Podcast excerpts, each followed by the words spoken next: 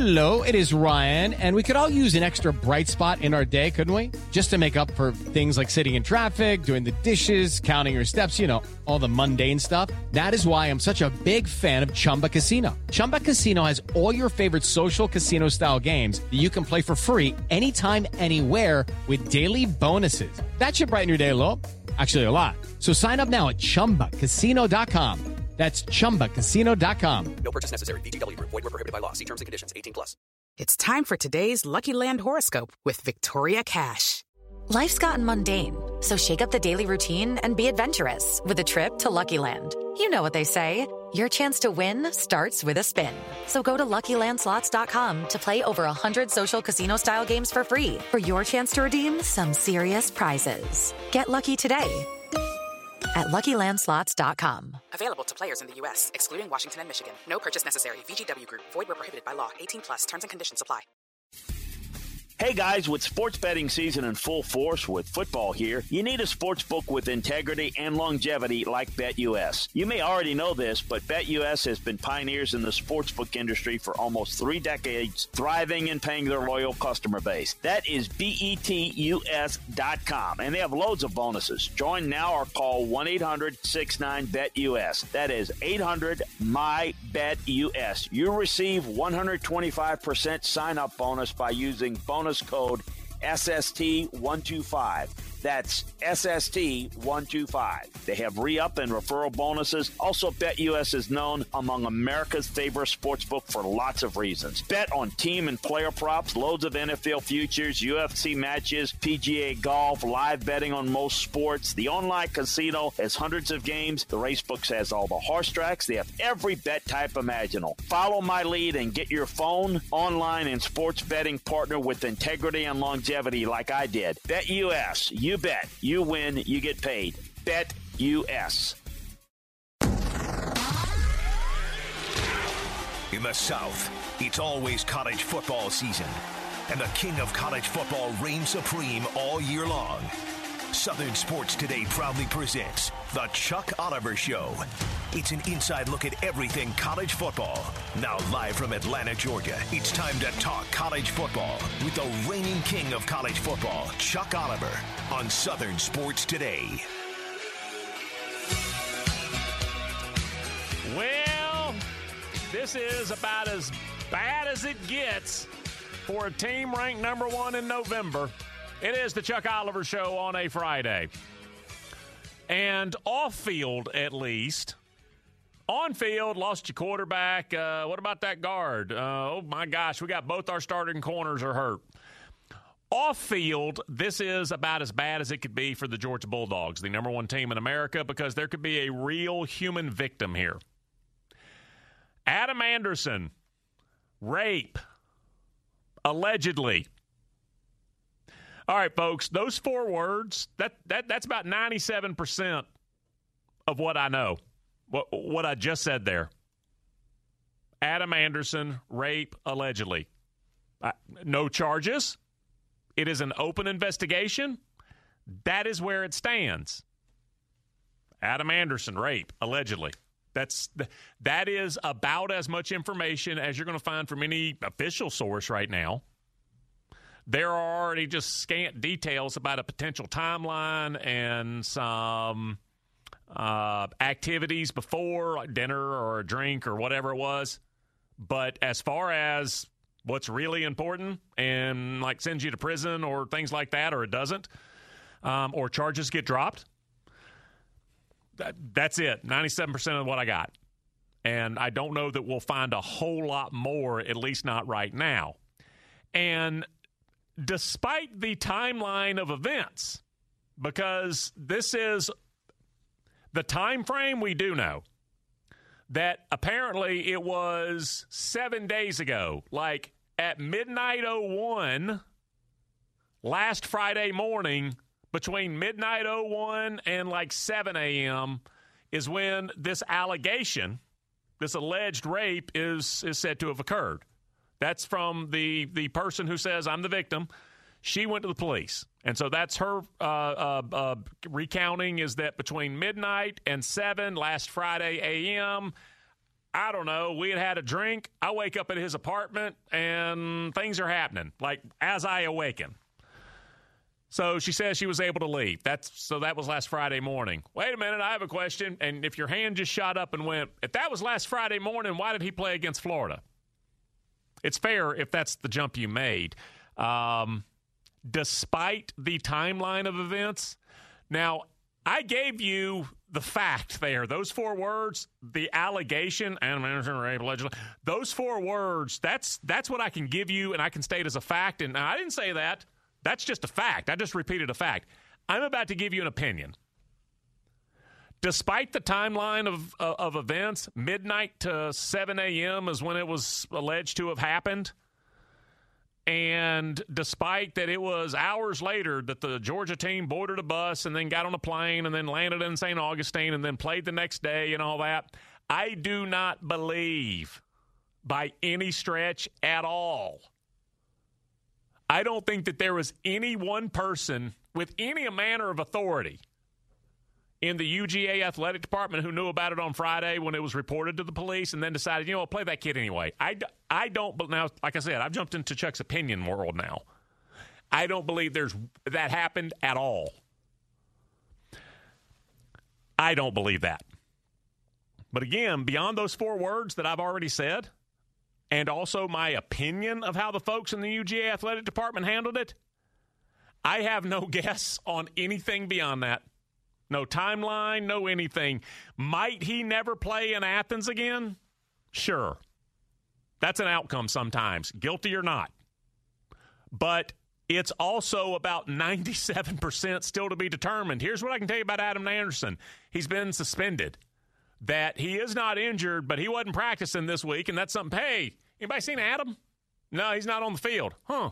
Okay, is he hurt? Nope. Okay, but so he hadn't practiced. So it seems that the coaching staff, and Kirby has issued a statement, and it's about as proper as it can be, that the coaching staff and whoever was involved, when they found out, they're like, yeah, Adam, we're removing you from team activities. You're not part of this. My, what I've been told is he's suspended indefinitely. Um, and again, I want to say, might he never play again in Athens? Sure, that's a scenario that unfolds sometimes. Another scenario is charges are dropped. And I have no indication or prediction how this goes. I know that just right now on a Friday, and it's not because of the Missouri game tomorrow. I think Georgia could bench its entire starting defense and still get the dub tomorrow. They just run for about three hundred fifty yards and never give up the ball. So this doesn't affect Georgia tomorrow and whatever, and there's a chance it doesn't really affect Georgia at all. So I don't think right now, at least, it's about this. Um, but I also have no idea how this is going to unfold. So um, that is that is a really, really, really awful thing, um, even the allegation. And so we will see how it happens uh, as we move down the road. We're going to take a quick break, come back, talk a little Vols. Adam Sparks, is that right? Yeah, my buddy Adam Sparks from uh, Knoxville News coming up next on the Chuck Oliver Show.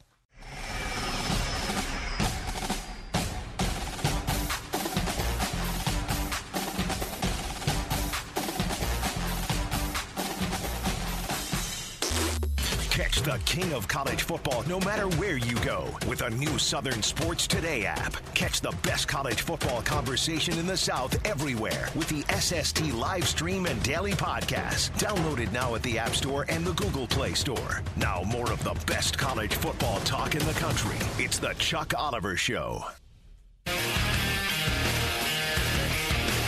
Among the least expected truths I could give you right now is the Tennessee Vols got bowl eligible October ninth. Uh, now, by math, that hasn't actually happened yet, but on October ninth, after beating South Carolina, the team improved to four and two since they've played Ole Miss and Alabama, who I believe are the two best teams they played, and they lost to them. Um, if you want to throw Florida in there and Pitt as the next, there's a fair chance that if you look at the Tennessee season on balance, if you look at the four best teams they've played to this point, they've lost all four of them. But on October ninth, they beat South Carolina to get them to four wins. You need six by allegation, unless you get a waiver. And with South Alabama and Vanderbilt still hanging out at the end of November, yeah, Vols are bowl eligible. which kind of leads you into why you got a headline you may have seen today. Uh, do we remember when Miami realized they weren't going to be real good one year during the Al Golden years? They were like two and six, and they announced a postseason ban. We would like to self-impose a postseason ban. Well, that is big of you, Miami. Hoping to curry some favor from the N C double A. Yeah, not so much in Knoxville right now. We will talk that as well as what's going on on the field because it's been pretty exciting this year. With good friend of the program, I'm going to call him, from the Knoxville News, it is Adam Sparks. Brother, how are you today? I'm doing real good. How are you doing? Doing okay. Uh, looks like a, a little bit of math in the athletic uh, department says, yeah, we'll let the N C double A decide our bowl fate. Uh, we're not just going to offer it up. I mean, they're bowl eligible at this point, basically, right? Yeah, I mean, there's a couple of things on this. Um, so basically, yeah, they came out and said, we're not going to self-impose a bowl ban. That had been a question around Knoxville really since, uh, well, in the preseason for sure, uh, because the N C double A, alleged N C double A violations that occurred under Jeremy Pruitt. Now, those were supposedly recruiting violations. I think the take from Tennessee is going to be, Uh, when the N C double A comes down on us, do it with measures that affects recruiting and not necessarily what goes on in season, which would be uh, which would be a bowl ban. There was a question if they would try to curry favor a little bit with N C double A by, by self-imposing. Now, if you're going to do that, though, there's some interesting timing to it. You kind of need to do it probably in the preseason. I mean, they, you know, there was even thoughts if they're going to do this, would they do it about two or three weeks into the season? But that's when they lost to Pitt, which, as kind of you're alluding to, if you lose your toss-up games and you're maybe a six and six, seven and five team, you can't self-impose a bowl ban after you lose one of those games because you're you're because you're trending towards eight losses. Yeah, yeah, uh, they're they're in better shape now. Yeah, they're going to be probably six and six or seven and five, depending on how this Kentucky game goes tomorrow. So they came out with the announcement. Um, I, you know, I mean. There's different takes to this too. If you if you were to do a bowl ban now, uh, it probably makes more sense than than what the N C double A would give you, which would be year three or year four of Josh Heupel. But if you think you're not going to get a postseason ban, it's going to be more of limiting recruiting visits and scholarships and that sort of thing. Um, then then you don't self-impose and you let the, the sanctions go elsewhere. Because then if you're if you're self-imposing a bowl ban, you may be taking away something the N C double A wasn't going to take away anyway. Continuing with Adam Sparks from Knoxville News. And I will say to anybody listening right now, apart from Adam, um, I want every kid to have a chance to go on a bowl trip, get the watch, get the Best Buy gift card, whatever. That is a fun thing for a lot of kids. So I have zero criticism. If Tennessee wants to kind of work a hustle here and get their kids to a thirteenth game, God bless them. All right, Adam, back to me and you. Uh, Before we talk about um, tomorrow's game, uh, let's talk health for Tennessee. Um, just a quick flyover, uh, any of the studs, any of the really important pieces either missing or maybe coming back or close to one hundred percent. Yeah, their top running back, Tyron Evans, ha- has had a little bit of an ankle issue the last couple of games. He was limping uh, against Alabama. Yep. I-, I think he will probably come back. I'd say he's probably he's, he's probable at this point. Cade Mays, their best offensive lineman, the one that used to play at Georgia, I'd say he's probable for this game. So health-wise, they're they're going to be in much better shape than they've probably been since about week week two. Um, so that they'll this is the after your your off week. This is where you want to be for the stretch run, and this is their most important game of the season. So I, I would say their health. It's been maybe a C minus or D at this point. It's probably going to be maybe a. a B minus at, at this point in the year. I think most folks coming in, um, they knew Hendon Hooker, and then like everybody's like, wait a minute, Joe, Joe Milton, he's transferring there after spring practice. Uh, so it was a curveball for a bunch of folks, but eventually it kind of worked out the way most of us expected. Um, why has this been such a, I mean, square peg, square hole? Hendon Hooker is a good fit for this offense. Why does it work so well? Yeah, he is. Um, they need a dual threat guy. He can run. Um, they've had offensive line injuries, depth issues, so many things there. So you can't have just a statue that sits back there. Um, Hooker is an elusive runner. He's a tough runner, uh, very, very decisive. He started fifteen games at Virginia Tech, and it, it shows. Sometimes guys play a lot, and it, you can't really tell. They just make the same mistakes over and over, and th- that's what Joe Milton was doing. Yep. Everything that the knock on him at Michigan are the same knocks on him at, at Tennessee, but you can look at how Hendon Hooker plays in terms of his decision-making, when to when to tuck it and go, when to hang in the pocket, and all those things show, look like a guy that's played a, a whole lot of Power five football. And He's, uh, I mean, he's like fourth or fifth in the country in passer rating right now. He's only thrown two interceptions. Yep. His decision-making is wonderful. That's what makes him a good fit for this offense. All right, I'm going to ask about the most boring question to anybody who's not a Tennessee fan, but Darnell Wright came out as a five-star tackle. He and Wanya showed up together. Wanya, of course, started way before Darnell, and, and Darnell was even over on the right. What has he become now? Because he is finally a left tackle, and he's this giant human. What is he as a player now? He's somewhere between serviceable and good. Um, I mean, you could go around to the U T fan base and ask about Darnell Wright, and they'll say, you know, he's he's worked hard and he's play, he's having his best season. But if you look at the projections of yeah those stars coming out of high school, he's been a disappointment. I'm I'm, I'm always weirded out by calling a college kid a bust because yeah. they're not they're not in the draft, they're, they're not pros. But if you gauge it like that, he has not turned out what you thought you would get out of him. Um, now, the, the the the other side of that is, yeah, their their two tackle, their other two tackles from last year are not finishing their careers here. So I think U T has given him the benefit of the doubt, saying, we know you haven't worked out as well as we thought you would, but you did stay the course, and you're now a starting left tackle on what, what should be a bowl team. So I think that's a plus. All right, flip it around to defense. And Adam, I swear if we went back two months and, and you let me write down the last question I would be asking you eight games into the season, it would be, wow, how's Jeremy Banks so good? Um, he's not really a linebacker. He is now. Um, he's not the biggest kid in the world. I tell you what, he'll hit you. Um, and, and somehow, if he gets his mitts on you, you're going down. I mean, this has been a really good year for him. Yeah, I think back to my childhood, I was a big Lawrence Taylor fan, and that was a guy who was crazy good and occasionally crazy bad, and and Jeremy Banks has got a little bit of that, uh, a little bit of that balance. He leads them in tackle, he leads them in tackles for loss, he leads them in sacks. Um, he's got a pick this year, and every, and but he'll he averages like one and a half personal fouls per week. Yeah. And so you ask coaches every week, and coaches always give you the same line of, if he keeps doing that, eventually we're going to have to pull him out and some, put somebody else in. We can't have that undisciplined play. And and then he gets, you know, nine tackles and two T F Ls and causes a fumble, and they say, well, if you do that penalty one more time, we're going to pull you out. Mm-hmm. But he never gets pulled out because – his good crazy is better than his bad crazy, and his energy on this on this defense is is it just so many more pluses than minuses. So they've lived with the minuses of the penalties. Only other guy I want to ask you about over there, Lante Taylor. We got about a minute and a half, so you can run with a little bit here. Um, he just athletic as all get out, and um, I've been told by a scout that he can make the N F L just on special teams, just on forcing fair catches on punts. That Alante Taylor could play on Sundays as well as what he does in the secondary. Hmm, that's interesting. I, I, I could see that. Uh, he's a smart player. Yes, good special teams player. Uh, the knock on him that would keep him out of the early rounds maybe is that I, I think his, his reputation is that he's a very, very good uh, zone corner, and maybe even he could even be a nickel at the next level. He's not as good in man coverage. Um, that's gotten better as he's gotten older. But, yeah, I mean, he's – Uh, he's he's a team leader. He's uh, one of the most respected players on the team, very smart player.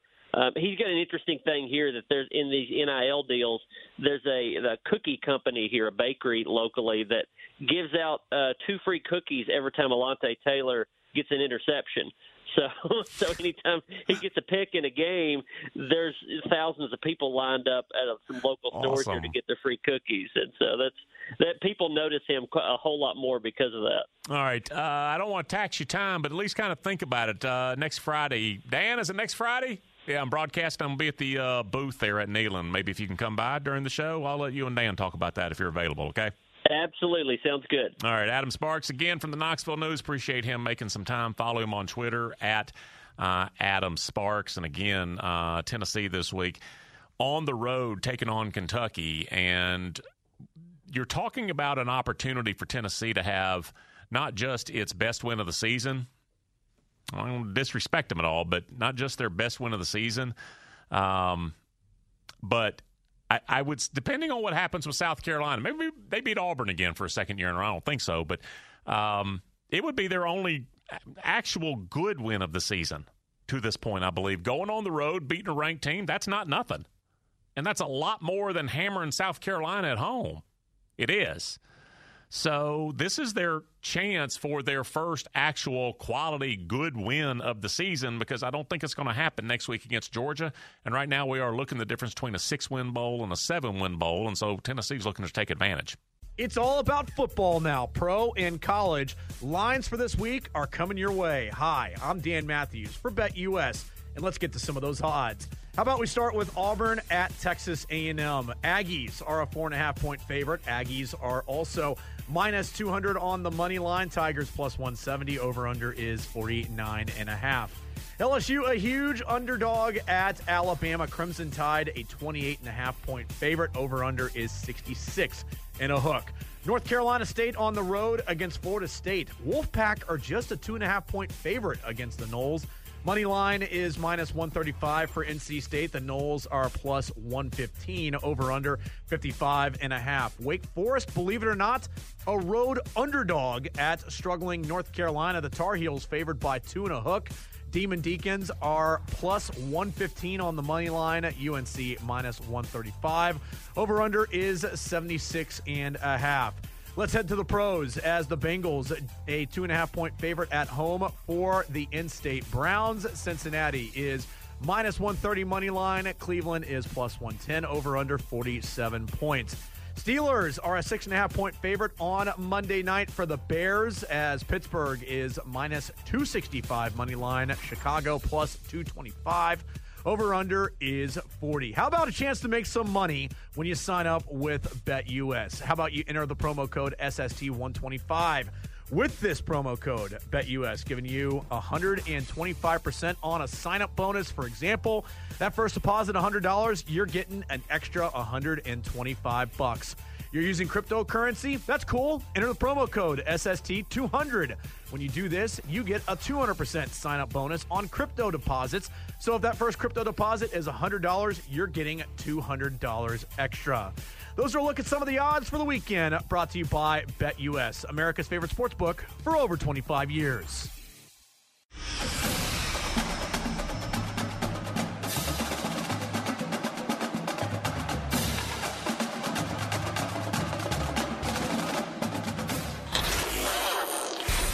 Now more college football talk with the king of college football. It's the Chuck Oliver Show on Southern Sports Today.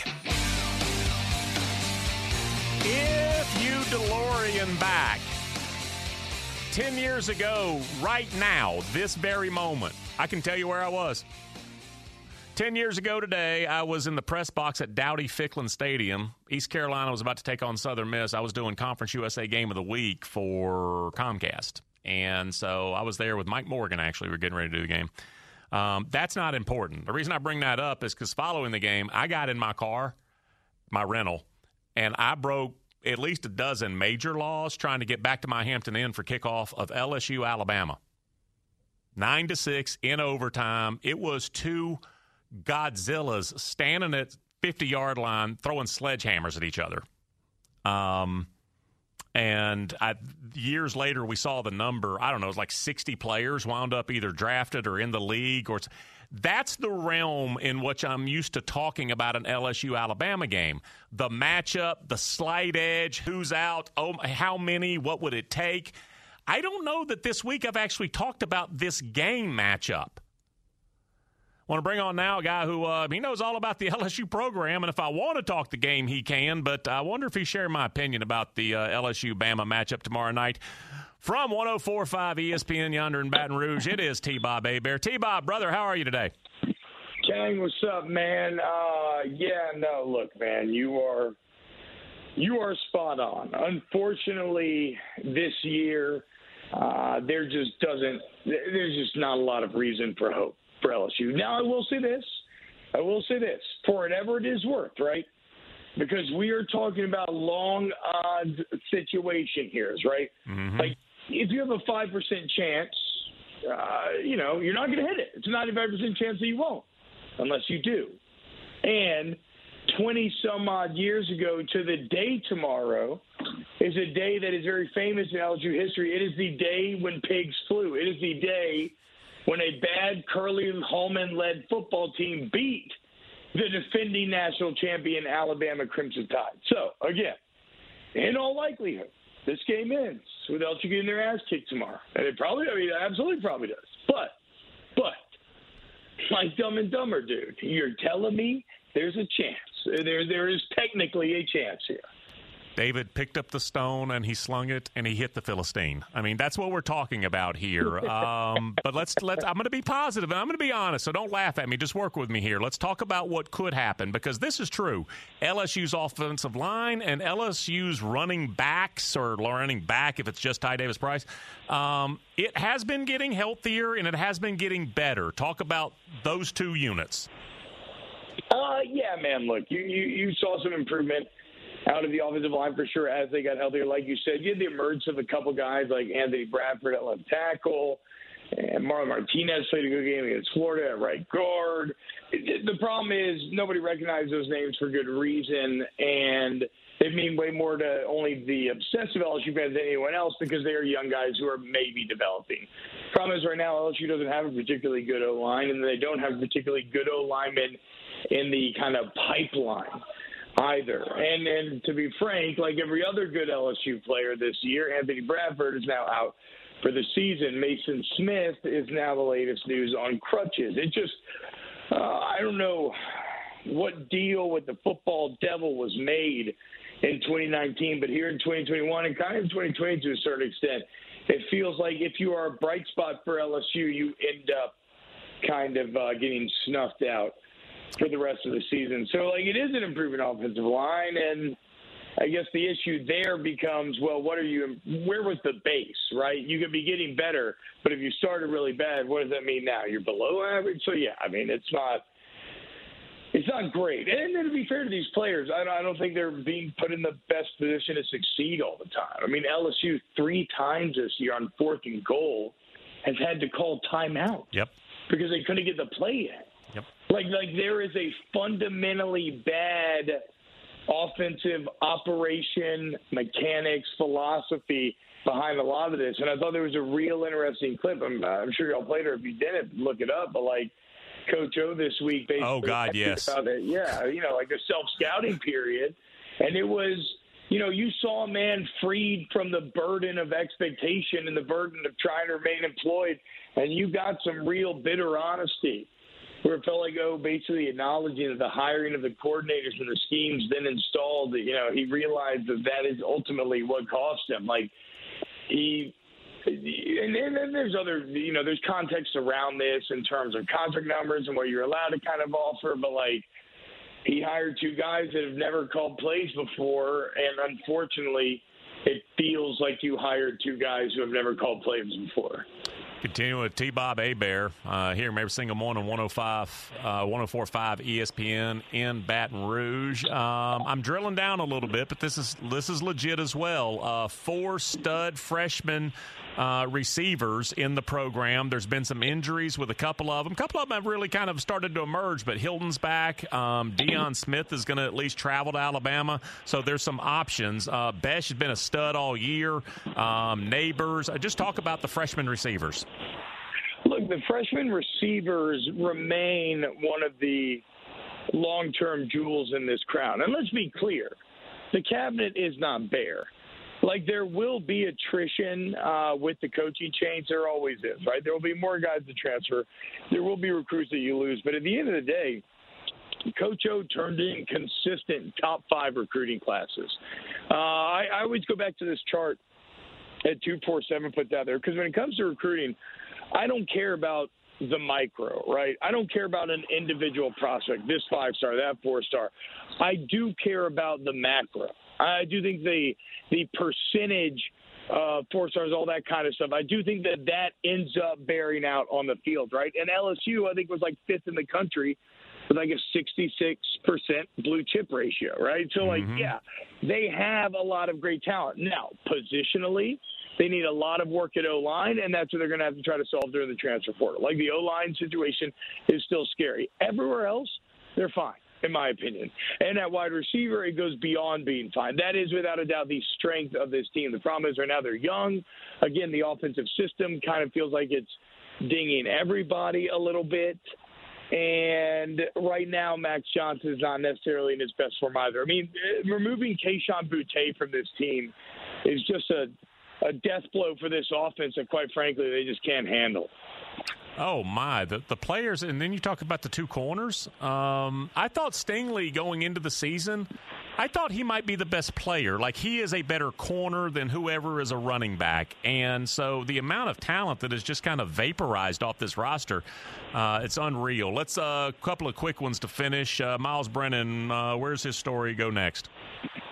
Yeah, I, I can't speak to where, but, dude, I mean, think about this. So, you know how people make jokes like, this is my boy, people make jokes about, like, Matt Flynn and others, you know, these backup quarterbacks that flashed, and then the market for them got huge, even though they flashed in these small sample sizes. Really think about what Miles Brennan did when he actually got on the field. He was incredible. He averaged three seventy-five per game with three and a half touchdowns, I think, yep. to one pick. Like, like his stats were insane. And then he got an injury to his abs that literally had never been done before. They almost named his surgery after him if he would have had the oh, surgery. Oh, it's going to be Tommy John, sir. It's going to be Miles Brennan surgery. Exactly. And then he breaks his arm before the year this year. So there's, like, these really just long, odd, horrible beats that have really upset his story. So, like, in terms of potential, like, we need a guy for one year, I don't know that you're going to find a better transfer target than Miles Brennan. So it's not saying he's one hundred percent going to be good. It's just that you're not going to find anybody else with that small but impressive of a resume and just the kind of, well, you can't really know because he just didn't get opportunities because of injuries otherwise. And then, you know, and then he's sitting behind Joe Burrow. It's like, who's going to blame you for sitting behind Joe Burrow? So, no, the the market for Miles is insane, which is why I can't really speak to where he's going because there's just – I mean, we're, we're talking over one hundred schools that are reaching out to Miles Brennan right now, I'm sure. Should. Absolutely. I agree with you, by the way. And I've said that. Oh, he had one game. I was like, no, it was more than one game he had last three. year. Absolutely. Um, last thing I want to ask you, he who's – I mean, in, in that Mizzou game last year, too, he threw for like four hundred four touchdowns. No pick. It was his best game, and he played that entire game with that torn ab. So, like, yeah, there's there's a lot there's a lot of upside there. Uh, who's the coach and when? No idea who the coach will be. Um, I just can't even pretend to know. Right? The, the, these processes, I've learned, I've done this long enough. I've learned that I just don't. You know, everything is rooted in a kernel of truth, but therefore nothing is real because there's so many feelers out. There's so many avenues being explored. That's what due diligence is. So I have no idea who the coach is. I do feel confident, unless it's like an N F L coach, I would have to imagine that you have to announce this championship week, right? So oh, yeah, the season yeah. ends, Thanksgiving, all that.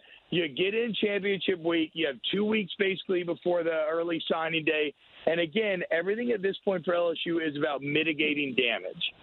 Uh, mitigating the damage of the transition, you know, avoiding attrition, avoiding the signing class falling apart, people transferring, and an early, solid announcement championship week seems to check those boxes. All right, well, tell Moscona and Jacob, tell everybody we said hey, okay?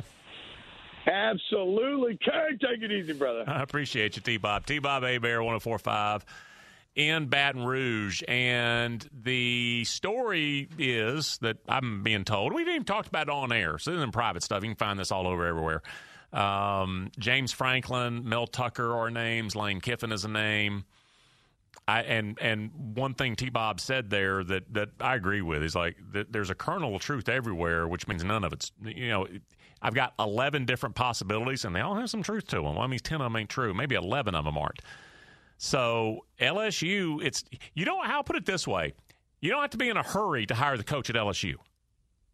In fact, there are you know how um, in whatever sport it is, you know I'm a wide receiver and I'm hitting free agency.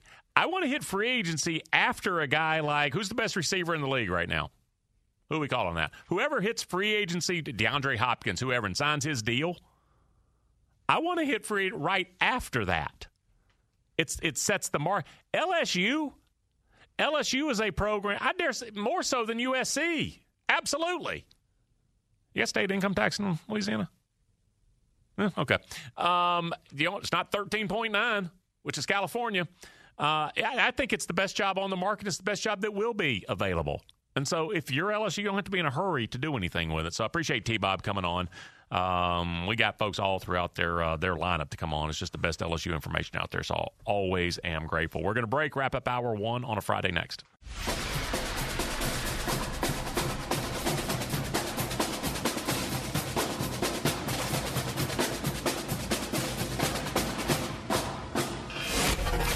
Now back to Southern Sports Today and the Chuck Oliver Show.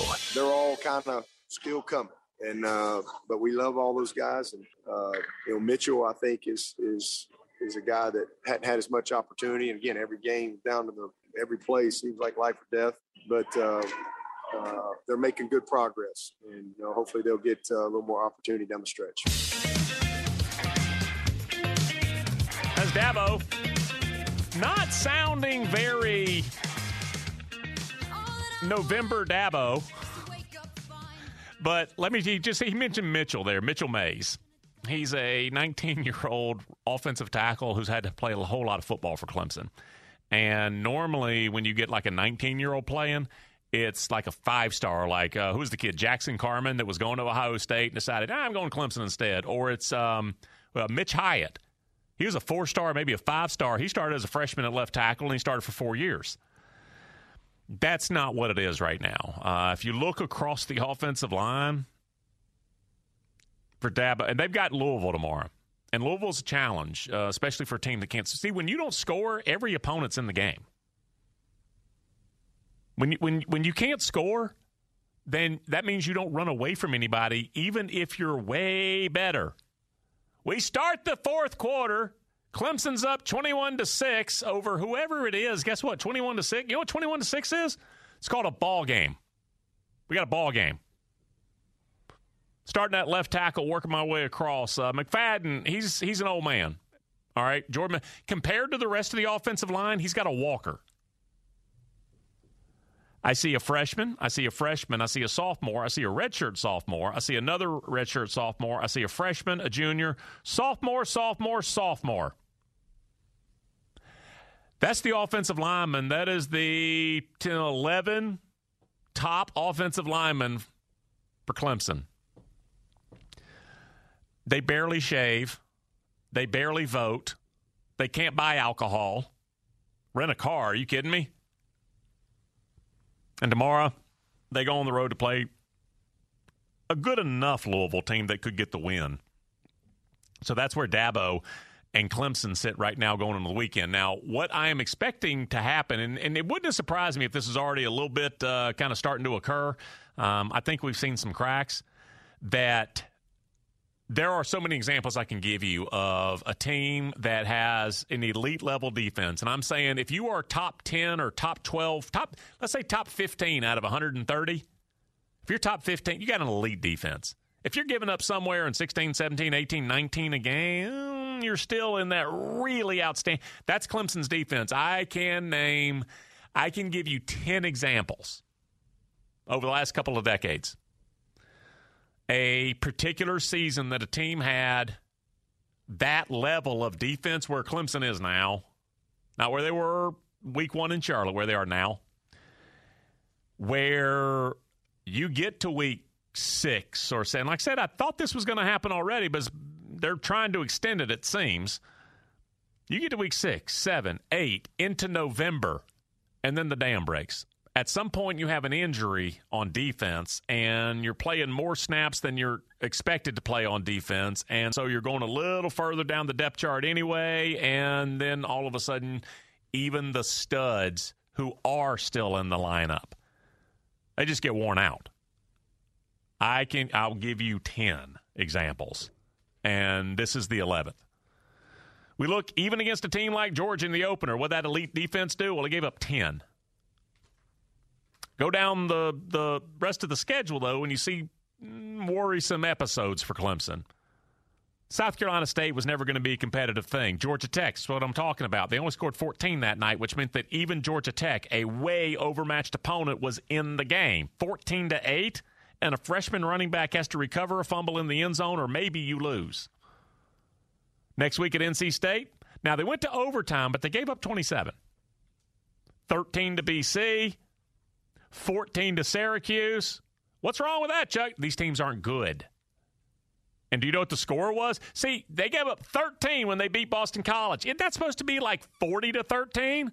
It was nineteen to thirteen.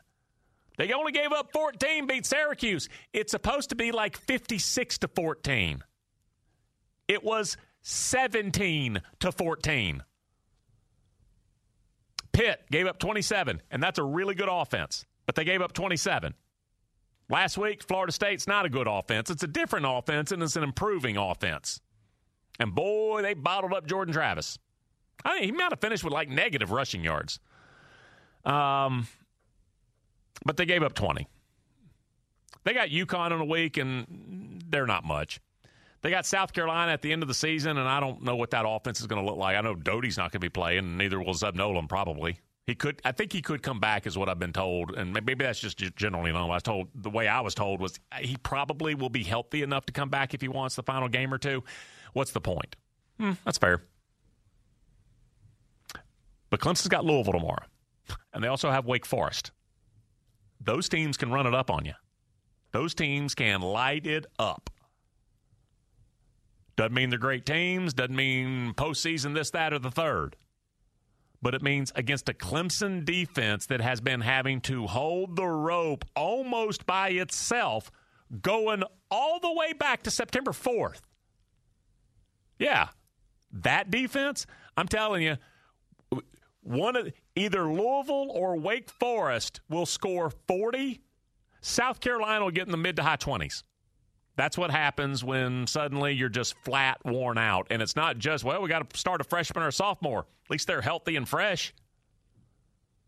I can't say that about Miles Murphy right now, for instance. All right, uh, Dan, how are you today? Oh, man. I mean, you know, who could have ever seen, especially with all the continuity they've had coaching-wise, yep. This coming at Clemson, but it's definitely a heaping helping of adversity there right now, and that's something, again, in the upstate they have not been used to. I want to actually harken back to something that you and T-Bob talked about a few minutes ago, and that is, of course, with L S U's head coaching search. I think that people need to notice patterns with people in how they hire. We've seen this now at least twice with Scott Woodard in how he hires his coaches.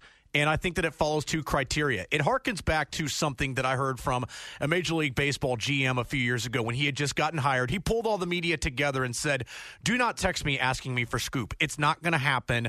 And if you hear anything from our building, it's not coming from inside the group that I have assembled. It's coming from somewhere else, and it's not going to be any of our guys. You're not going to see it coming, and you're not going to hear about it. That's the same thing with Scott Woodward. Is oh, I he's hear the only this- source. No, he is the only source, yep. And he keeps it that way. And I'll also, though, too, Chuck, I've been told that he will sometimes float some dummy balls out there just to kind of see, hey, where are the loose lips and where are the leaks in the ship right here? I need to make sure I don't have them.